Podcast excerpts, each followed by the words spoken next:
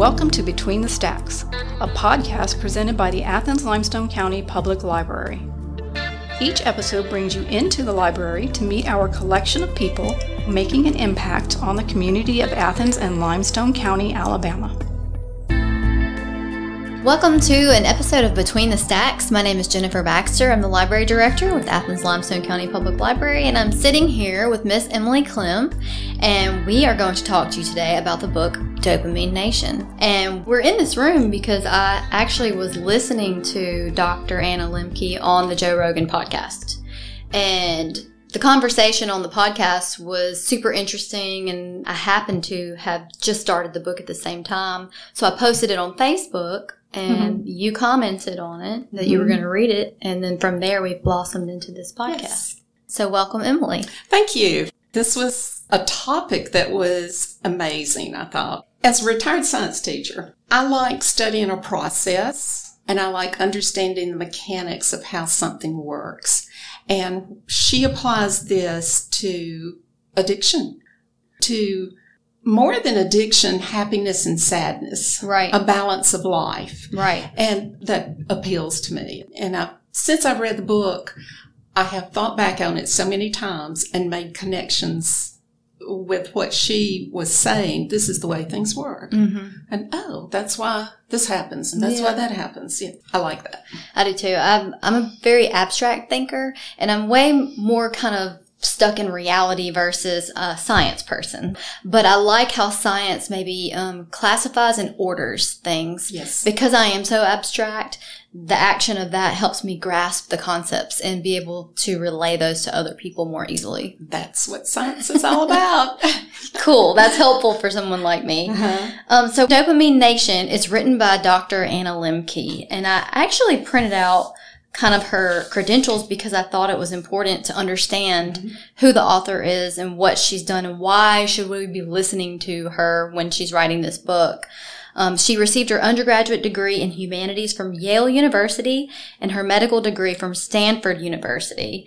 She is currently professor and medical director of addiction medicine, Stanford University Medical School. She's also the program director of the Stanford Addiction Medicine Fellowship and the chief of the Stanford Addiction Medicine Dual Diagnosis Clinic. So I guess if we were ever going to listen to anybody about addiction, she she's the expert. She's the one. Yeah. Well, what did you think of the book? First of all, I have the real book. You said you yes. read it online. I actually listened to it. Okay.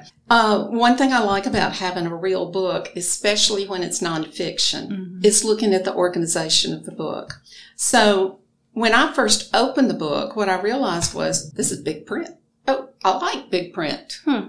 And when you look at how long the book is, uh, it's about 300 pages, but about 50 pages of that is in notes. Again, nonfiction, this is important to me. Right.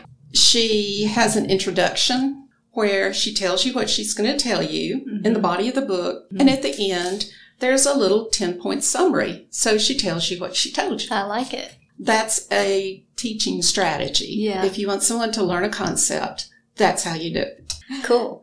All right. So another interesting thing about Dopamine Nation, and I'm not 100% why she decided to do this, but she actually has, um, what is it when every letter stands for something? Mnemonic device? Okay. So she has one for dopamine. And this is talking about um, addiction. All right, mm-hmm. So D is for data. And she says to be radically honest about what you're doing. O is for objectives. Figure out why you turn this to habit or addiction. P is for problems. What kind of problems is this behavior causing in your life? A is for abstinence. Could you ditch this habit for a different habit? Could you ditch this habit for a month? She says. This is an important step to help you reset your brain. So if you can quit it for a month, then perhaps it's not an addiction. M is for mindfulness. This is especially key in the first few weeks of abstinence when you feel worse before you feel better. I is for insight. After abstaining from your dopamine boosting habit, you'll undoubtedly get additional insight as to how it was impacting your life. So you're looking backwards for insight. N is for next steps. Uh, once you made it through your month, think about whether you'd like to reintroduce that as a habit in your life or not. And E is for experiment. This is where you go back to the habit and you look to see if you're better equipped to bring it back into your life or not. And she applies this to her own addiction, Mm-hmm. which was romance novels. Isn't that crazy? I taught a child one time, an eighth grade girl, and the mom came to school and said, I'm worried about her. All she does is read these paperback romances. And the mother had taken away the books from her, and she always seemed to find more. And she knew she was being negligent with her studies and that kind of thing, and that it was really affecting her life. Yeah. So we think of that as, oh, what a harmless little addiction. Right. But then she describes how she was staying up till two o'clock in the morning right.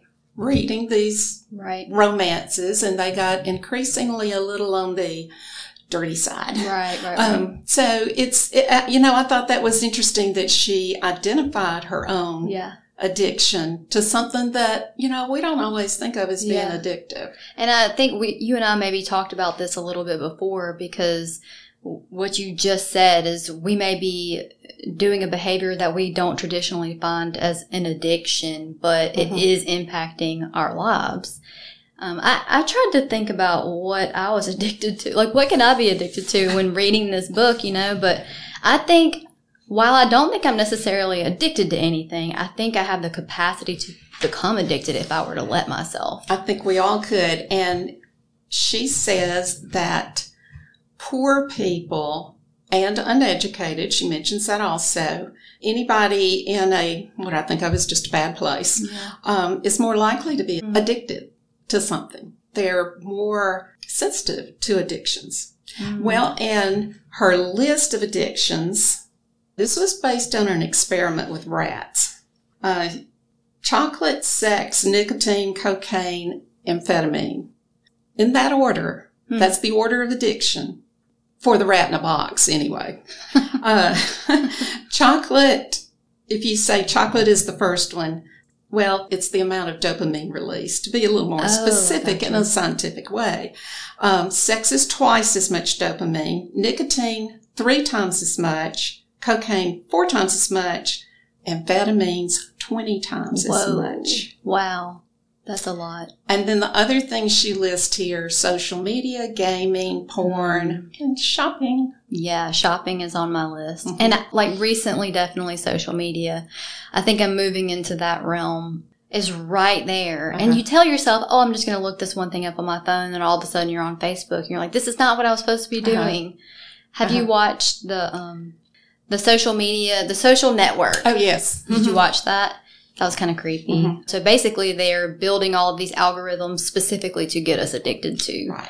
these things. And I thought, okay, can I go to Facebook and just look at the ones I really want to look at and ignore the rest? Mhm. That's very hard to do. Yeah. And but you're Very just hard to do. scrolling. Mm-hmm. And then- And before you know it, an hour has I passed. So we're having these kinds of conversations at work because a lot of books and documentaries and ideas are coming out about this type of stuff. So Dave Eggers just released, he wrote The Circle and uh, I didn't read that or watch the movie, but he came out with a sort of quasi sequel, which is called The Every. And one of our employees just read it. It's just come out. We have it here. The Every. And it talks about the future of our society once we really let technology creep into our lives as it is currently doing, you know. So I have found myself talking about this exact thing a lot lately, ever since really that documentary on Netflix came out. And we hear about that a lot, but it's really hard to push back the technology. in Oh, our yeah. lives. So, I, and I don't think that we're going to. I think we're going to have to be hyper aware and cognizant Mhm. and find ways to navigate it Yes. and protect ourselves. And in fact, she made a statement early in the book that we evolved in scarcity, but we live in plenty. Yes. Of that list of things, everything, let's see, chocolate, sex, nicotine, cocaine, amphetamine, social media, gaming, porn, shopping, how many of those things were a problem 300 years ago? Oh. Do maybe just one. Yeah, sex. I don't know when chocolate came along. Yeah. but uh, the other things, Yeah. although, you know, the addictive drugs have been around, opium has Yeah. been around a long time. That's true. But I don't know if it was like manufactured and available in such mass quantity. Right. Yeah, I was reading about her on NPR uh, interview with Dr. Anna Lembke, and this is the whole premise behind her research and, and the book. Pleasure and pain are processed in the same part of the brain, and they always want to be in balance. Think of it like a seesaw with pleasure on one side and pain on the other. If you are constantly doing things that make you feel good in the moment, like your chocolate, nicotine, shopping, all of that, um, that's boosting your dopamine. And if you're constantly doing that, the brain will overcorrect by tilting the balance on the side of the pain. So what she's saying is that the constant pleasure actually is the root cause of the pain. And she talks about how to combat that and it's actually to participate in a little bit of pain. Yes. um, and the book has a whole lot of illustrations. Yeah. She has a whole lot of um, seesaw illustrations, pain versus pleasure. Yeah. And one thing I had to come to realize was by pain, that included want. Hmm. Oh, like the absence of the pleasure? Right. Hmm. Right. Needing something Yeah. came on the pain side. Hmm. And she talked about little gremlins Oh, yeah. I that would that come part. and sit on the pain side. And in one, uh, there were so many little gremlins. There was a U-Haul truck and a La-Z-Boy chair, you know, like they were really moving in. Yeah. Oh, how funny. And that also made me think of the ways when I feel like those little gremlins have been sitting on my pain side, you know, a day of teaching school, a week of teaching school. Uh, you know, you, you begin to think everybody in the building is sitting on my pain side, Yeah. the pain side of my seesaw. So what can I do to push on the pleasure side? Yeah. And maybe we all do that. Um, even little things. Um, I find myself, if I'm frustrated with something, if I go outside and play frisbee with the dog, Yeah. I feel better. Right.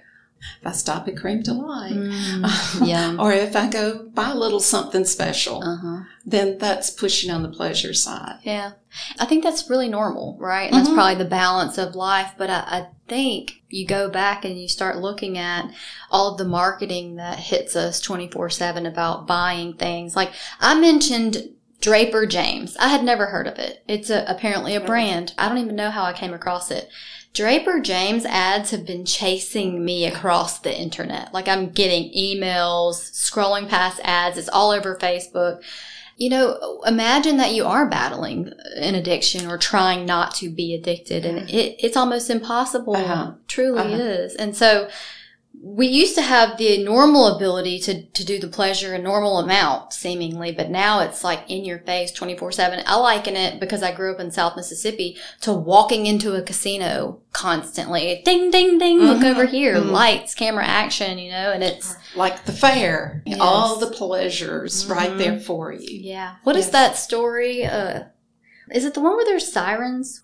And like I'm a not good on cyclops? The Odyssey. So in the Odyssey, there is a point where they go into this pleasure place, and there's like women and all this stuff, and they Hmm. they get completely lost in time. You know, it's like way back in the in the original stories that I guess that's sort of a warning of getting lost in pleasure. So you see that even in ancient times, Mm-hmm. This was always there. Yeah, And now we've sort of got the science behind it. yeah. One science word that she used was homeostasis. Oh yeah. All right, I taught ninth grade biology. so you know this word if you were paying attention in ninth grade biology, but all living things like homeostasis, which basically is two words that mean stay the same. Mm-hmm. So stasis is to hold still, and homeo is to be the same. So homeostasis, living things like for things to be the same. And so you have this balance, Yeah. pain versus pleasure. Yeah. And that's one of those conceptual things that's there so often. Nature seeks an equilibrium, Mm-hmm. and it's true here too. I've talked about this a lot with people over the years because I try to seek balance. And um, like I said, I could have the capacity to drink too much or to shop too much or to play on Facebook too much. That is within my capacity. I've noticed there's a correlation between my anxiety and shopping. When I start buying too much, what I do to combat that is I exercise. And she mentioned that exercise is um, Painful. a way of getting, yes, it's a pain to counterbalance. Yeah. Um, and I wondered about guilt. Mm. Like with shopping, if I Mhm. spend too much money, I feel guilty. Yeah. And so the pleasure is balanced That's by the true. pain of guilt. Yeah. Um, I did sort of get bogged down in the middle of this book Okay. in some of that discussion of um, experiments. Mm-hmm. Do you remember the marshmallow experiment with children? Yes. And, and the whole setup was a child is left alone with a marshmallow and told not to eat it. If they don't eat it, they'll get more marshmallows later. The children who were able to resist the temptation of the marshmallow longer, when they followed them through the years, they're more successful in school and later in life. So is that resistance mm. to the temptation or pain pleasure balance? No, de- definitely. Mhm. But then my mind immediately was like, children are so innocent, right? They really Mhm. can't help it. So they're measuring an innate compulsion, right? Right. And that's neither here nor there. But then I immediately felt really bad for the kids who couldn't Yeah. stop because that means they're already set up to have a harder time in life. Is there an application for parenting Yeah. that if you teach your child to be patient, Yeah. to put off the pleasure? Right. That's a good yeah. question. That's interesting. Okay, Frederick Nietzsche said, What doesn't kill me makes me stronger. Mm-hmm. This was in the part where she, she was talking about pain balancing pleasure. Mm. And so this idea of going through the problem times, going through the painful times, going through the times where you don't get everything you want Mm-hmm. makes you stronger. I could see that though. Kids who grow up with everything maybe sometimes don't really have a the understanding of how to get those things. Mhm. And the kids who grow up without things maybe can value things later. And I think some people would make a case for there being a generational difference. Yeah. Because you and I are in different generations. Mhm. My parents were children of the Depression. Right. And so they were tight at Yeah. times, Yeah. tight with their money. Mm-hmm. Um, rules like clean your plate or eat whatever food's in front of you. Don't tell me you don't like that. Food. Yeah, yeah. But I think there probably is something to do with that, but so many other variables Oh yeah, for sure. that it would be hard to Absolutely. tag that completely. Because I grew up like not full time, but I spent so much time at my grandmother's house. Hmm. And so she was a product of that era as well. So, and I always tell people, my mama always says, Do your shoes fit? Yes, ma'am. Then you're fine. I don't want to hear it.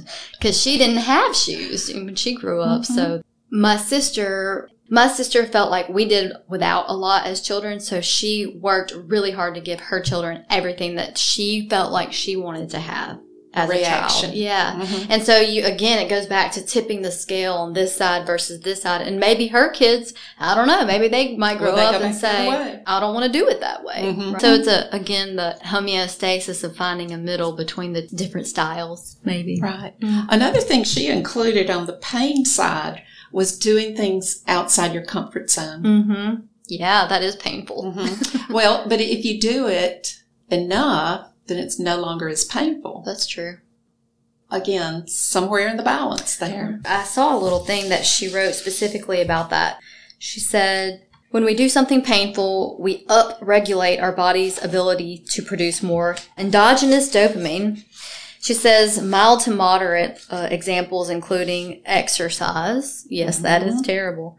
Um, iced water baths. Oh, that that part. I don't Mhm. want to do that. No. mm. Reading a challenging book. That's a good one.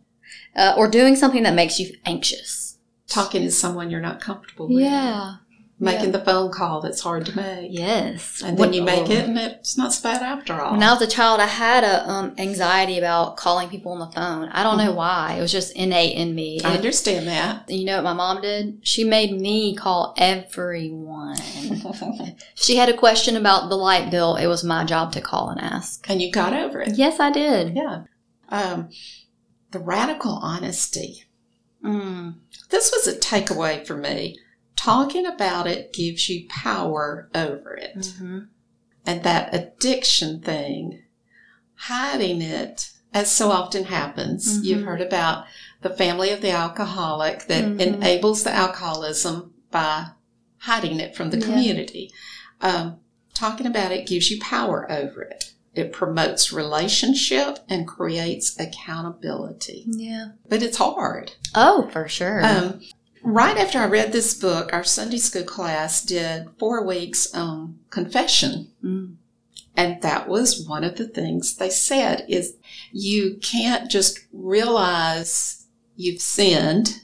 You have to confess it out loud and make reparation. yeah. And I thought, that's the same thing the Yeah. psychiatrist said in that book. It's so true. I grew up in a home that believed in God. We went to church. And so a lot of my foundation is built around that mm-hmm. ideology. I always used to think about it because I was so afraid of like scary things or monsters or demons. And we learned that if you name something, it gives you power over it. If you give something that name, then you're bringing it to the light. Right. Yes, And then, out of the darkness. exactly. And it's no different than anything that we've Mhm. talked about. Mhm. And the example she gives, the case study, where she suggested this woman go to AA, hmm and she said, I don't need AA, I have my church. Yeah. And she remember went to the elders of her church who Mhm. really just shamed her. Yeah. and didn't didn't move in the circle towards mental health. Right. But Alcohol Anonymous, and what did she call that? Pro social shame. That's right. Yeah. AA has a pro social shame. You admit you're an alcoholic, you come to the meetings, everyone else there is an alcoholic, and you are pushed towards a healthier place. Hmm. Have you ever watched the sitcom Moms Mm-mm. About the group of women that are in AA together? No, it sounds funny though. That's pretty good. It's pretty good. they make it funny, but they still go to their AA meetings and they support each other. And Mhm. it's pro social shaming. That makes sense. Holding each other accountable. Mm-hmm. That's why I do group Mhm. exercise classes. Oh, yes. I yes. couldn't. There's no way I could do that on my own. Mm-mm. I need that pressure and that um, self guilt or like. It's probably sounds horrible, but I hold myself in judgment against the people in the room with me, right? So, like, for me to get to where they are, I have to show up and do what they do, Yes. right? Yeah. And then I, if I'm in the room, I certainly can't let them look better than me in, in the activity. So you have to try harder. right. It's like a competitive kind of. even when it hurts. yeah. No, well, they can't know that I'm suffering. Yes, Right. yes, it's right. my pride that Right. gets me. I guess that's a form of pro social shame. I. I think so. Um, I take my dog for a walk. So, in a way, having the dog come along because the dog enjoys it so much makes me want to walk. Yeah. You're giving to your dog. Right. And then you're getting from your dog. Well, he's my pace car. Yeah. He doesn't like walking slow. well, that's what he's for. That's Keep right. you on your toes. That's right. Well, I think it's just helpful to understand this process, this whole dopamine process. Mhm. It's it's the chemistry. It's just Mhm. just chemistry. It's kind of complicated chemistry, but it's still just chemistry, Right. and that helps you understand your body better and work towards mental health. Yeah. And I think too, we talked about it in the beginning, but the technology, the the ability to surround ourselves with all of these pleasures is not going to go away anytime soon. So I think it, it has become more and more important to understand what that does to us and have these conversations and arm ourselves with the Yes. knowledge of what it is and what it's doing and how we can combat it. So Yes. that is why this is an important thing to talk about. And our young people too. Yeah. Uh, if you've been around a 15 year old lately, it's Mhm. all about the phone. TikTok. Mm-hmm. Oh my gosh. I love my sister. And I hate to sound like I keep picking on her in this thing, but she's my best friend. She's like, I know everything about her and we talk 24 7. So I think she went through an addictive phase of TikTok. I mean, I told her, I said, please stop sending me TikToks. At the height of it, and it's waned now. And I, I use her as an example because I love her, but I'm sure this is many, many, many people. TikTok Mhm. became this just craze and when you look at it, it just keeps going and going and going and going. So it's you can sit there and watch a TikTok video, and then it's boom, you're on to the next one. Boom, you're on to Uh-huh, the next one. Uh-huh. it's this loop of pleasure. And you think, I'll quit after this one. Yeah, Oh, maybe after this one. Right. Just just one more. Just Yeah. one more. and they don't want to do anything else. Like they Mhm. they want to sit there and watch these Mhm. TikToks. I mean, they are hilarious. Yes. you know? it's easy. It's like eating nothing but cookies. yeah, Mhm. exactly. Never eating your vegetables. Right. And unfortunately, that will make you extremely unhealthy. Yes. Yeah. Just the lack of conversation face to face with another person. Mm-hmm. We can't let our young people, um, I want to say, get bad at that. We Yeah. can't let them lose those skills Yeah. of conversation. Because, too, and I was thinking about this this morning, um, there's always going to be someone out there who doesn't let their kids lose that, right? So they're training their children to look people in the eye, to have these Mhm. conversations, to call the phone company on the phone, Mhm. right? And so their children won't have those issues, but all the kids whose parents aren't aware of this idea and training their kids, those kids are going to be at a greater disadvantage because they have been left to the TikTok Yes. watching day Yes. after day and they're losing those skills. Right. It's almost like we talked about the kids with the marshmallows. Some kids are predisposed from birth to not have the ability. They they give into their compulsion and they eat the marshmallow, even knowing they would Mhm. get to later. Repeated behavior becomes a habit. Absolutely. And where does habit become addiction? Yeah, that's like the best thing you've said on this whole podcast. Huh? Say it again. Okay, let me think. Um, repeated behavior becomes a habit. Yeah, And when does habit become addiction? it's true. Oh, Well, it's a question. Yeah, it's So, kind of scary. Where's the answer? Right. Right. It's a line. It's a line that's different for everybody Mhm, too. mhm. But again, you know, these are the types of books and information pieces that help us understand it. yes. So, would you recommend this book to someone? Oh, sure. Yeah. Absolutely. Absolutely. And I do want to say too, I know a lot of people maybe aren't necessarily into nonfiction, but this was a pretty easy read. So she has all these credentials and she does all this science work, but she's really translated it in a way that's super easy to digest. Mhm. Pictures too. I guess we should it. throw a little warning that there are some pretty powerful topics. This is um, rated mature. Yeah, I would say. Not for children and questionably for teens. I would say this is an adult book Yes. because addiction spans a broad spectrum of things. I would say the case studies that she has in here. I remember a high schooler, but that doesn't mean I would give the book to a high schooler. yeah, it opens up on a pretty strong note. Yes. um, that that part I would rate mature. A strong sure. sex addiction. yeah. Mhm. I think too. uh, You know, I have a son. He'll be fifteen, and and but those things are so worrisome because I I'll get um not good text messages from wherever spam I don't know, and I, every time I get one, I think, oh my gosh, these are being sent to our children. You know, that's Yeah. the stuff that really upsets me. So again, while it's difficult and it's not something we want to know about or talk about, like it is Uh-huh. here and it is Uh-huh. important to understand. And when my kids were coming along, really all you had to do was monitor television. Yeah, And we did that nice. by having really just one TV in the house. Yeah. So if you were going to watch TV, you were out in the open where the rest of the family knew what you were watching. Right. It wasn't like today where it's at the tip of their fingertips is. 24 7. So, again, it is really important to bring it out into the light, Mhm. put a name to it, Mhm. understand it, have a discussion. But this book, from our recommendation, is for adults. Yes. Well, I appreciate you coming up here. Um, is there anything else you want to add? I think that's good. Okay, people, you should check out Dopamine Nation by Dr. Anna Lembke. And if you see Emily or myself on the streets, tell us that you read it and we'll give you our opinion. Yes. Have a great day and thanks for being on this podcast. And we'll catch you next time on another episode of Between the Stacks. You've been listening to Between the Stacks, a podcast from the Athens Limestone County Public Library. To hear other recordings from our Library Voices podcast series, check out our website at alcpl.org. Library Voices is also now available on Spotify and Apple Podcasts.